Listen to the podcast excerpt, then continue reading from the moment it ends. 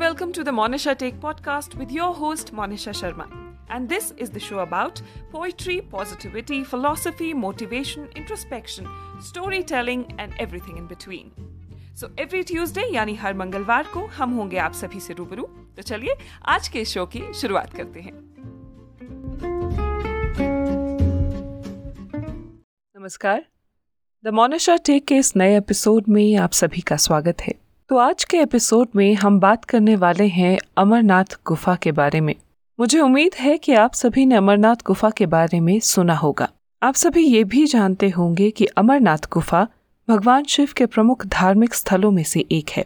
आपको ये भी पता होगा कि ये गुफा और ये मंदिर श्रीनगर से करीब 145 किलोमीटर की दूरी पर स्थित है और शायद आप ये भी जानते होंगे कि इस गुफा की विशेषता ये है कि इस पवित्र गुफा में बर्फ़ से प्राकृतिक शिवलिंग हर वर्ष उत्पन्न होता है। पर इसके अलावा आप इस गुफा और इस मंदिर के बारे में क्या जानते हैं?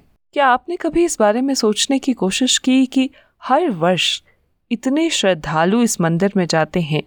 तो आखिर इसका क्या कारण होगा कि इतनी दूरी पर स्थित, इतनी ऊंचाई और इतने दुर्गम रास्ते को पार करके यदि श्रद्धालु इस मंदिर तक जा रहे हैं तो इसका इतिहास क्या रहा होगा? तो चलिए आज आप सभी को मैं अमरनाथ गुफा के इतिहास के बारे में थोड़ी सी जानकारी देती हूँ। तो हुआ यूँ कि एक बार भगवान शिव माता पार्वती को समुद्र तल से 12,500 फीट की ऊंचाई पर हिमालय की चोटी पर ले गए।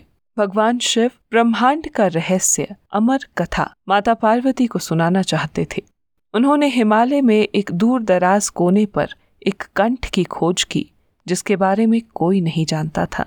वे एकांत और दूर दराज इलाके को इसलिए खोज रहे थे क्योंकि वे इस अमर कथा को केवल माता पार्वती को सुनाना चाहते थे। भगवान शिव इस अमर कथा को माता पार्वती के अलावा किसी और को नहीं सुनाना चाहते थे। इसी कारण वे अपने साथियों को भी अपने साथ हिमालय की इस चोटी पर नहीं लेकर गए थे। भगवान शिव ने हिमालय की इस चोटी पर जाते समय अपने साथी और अपने सवारी नंदी बैल को पहलगाम में रुकने को कहा।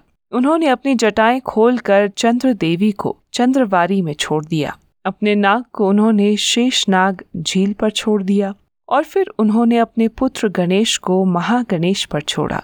आखिर में उन्होंने गुफा में प्रवेश करने से पहले पंचतरनी पर तांडव किया और फिर अपने आप से अग्नि, जल और वायु को भी अलग कर दिया। इसके बाद उन्होंने माता पार्वती के साथ गुफा में प्रवेश किया। गुफा में प्रवेश करने के बाद जैसे ही उन्होंने माता पार्वती को पत्थर की एक पटिया पर बैठकर अमर कथा सुनाना खत्म किया, उनके समीप एक अंडे में से एक कबूतर निकल आया। ऐसा कहा जाता है कि अमरनाथ कथा सुनने के बाद वो कबूतर भी अमर हो गया था। कहते हैं कि बर्फ़ की इन गुफाओं में आज भी श्रद्धालुओं को कबूतर दिखते हैं। अमरनाथ मंदिर 130 फुट की ऊंचाई पर एक बड़ी गुफा में स्थित एक बर्फ़ का मंदिर है। ये मंदिर एक विशाल शिवलिंग के रूप में है। श्रद्धालु हर साल ये लंबा और दुर्गम रास्ता तय करते हैं, ताकि वे इस गुफा और बर्फ़ से बने शिवलिंग के दर्शन पा सकें। वैसे आपकी जानकारी के लिए बता दूँ कि नंदी केवल भगवान शिव की सवारी नहीं, बल्कि उनके द्वारपाल भी हैं। आपने इस बात पर ज़रूर ध्यान दिया होगा कि हर शिव मंदिर के बाहर आपको नंदी बैल की मूर्ति ज़रूर मिलेगी। भौगोलिक दृष्टि से पहलगाम एक तरह से द्वार है, जहाँ से अमरनाथ यात्रा की शुरुआत होती है, और इसी द्वार पर भगवान शिव के द्वारपाल नंदी बैल विराजमान है। तो ये थी अमरनाथ गुफा से जुड़ी आप सभी के लिए आज की कहानी। उम्मीद करती हूँ कि अमरनाथ का ये इतिहास आप सभी को पसंद आया होगा। आज का एपिसोड यदि आप सभी को पसंद आया हो तो इसे शेयर करना मत भूलिएगा। इसी तरह की जानकारी और कहानियों के लिए आप मेरे पॉडकास्ट द मोनिशा टेक को Facebook Instagram YouTube Spotify Apple podcast Google podcast Hubhopper Hungama music और विंक म्यूज़िक ऐप पर सब्सक्राइब और फॉलो कर सकते हैं। एपिसोड पसंद आया हो तो इसे शेयर करना मत भूलिएगा। धन्यवाद।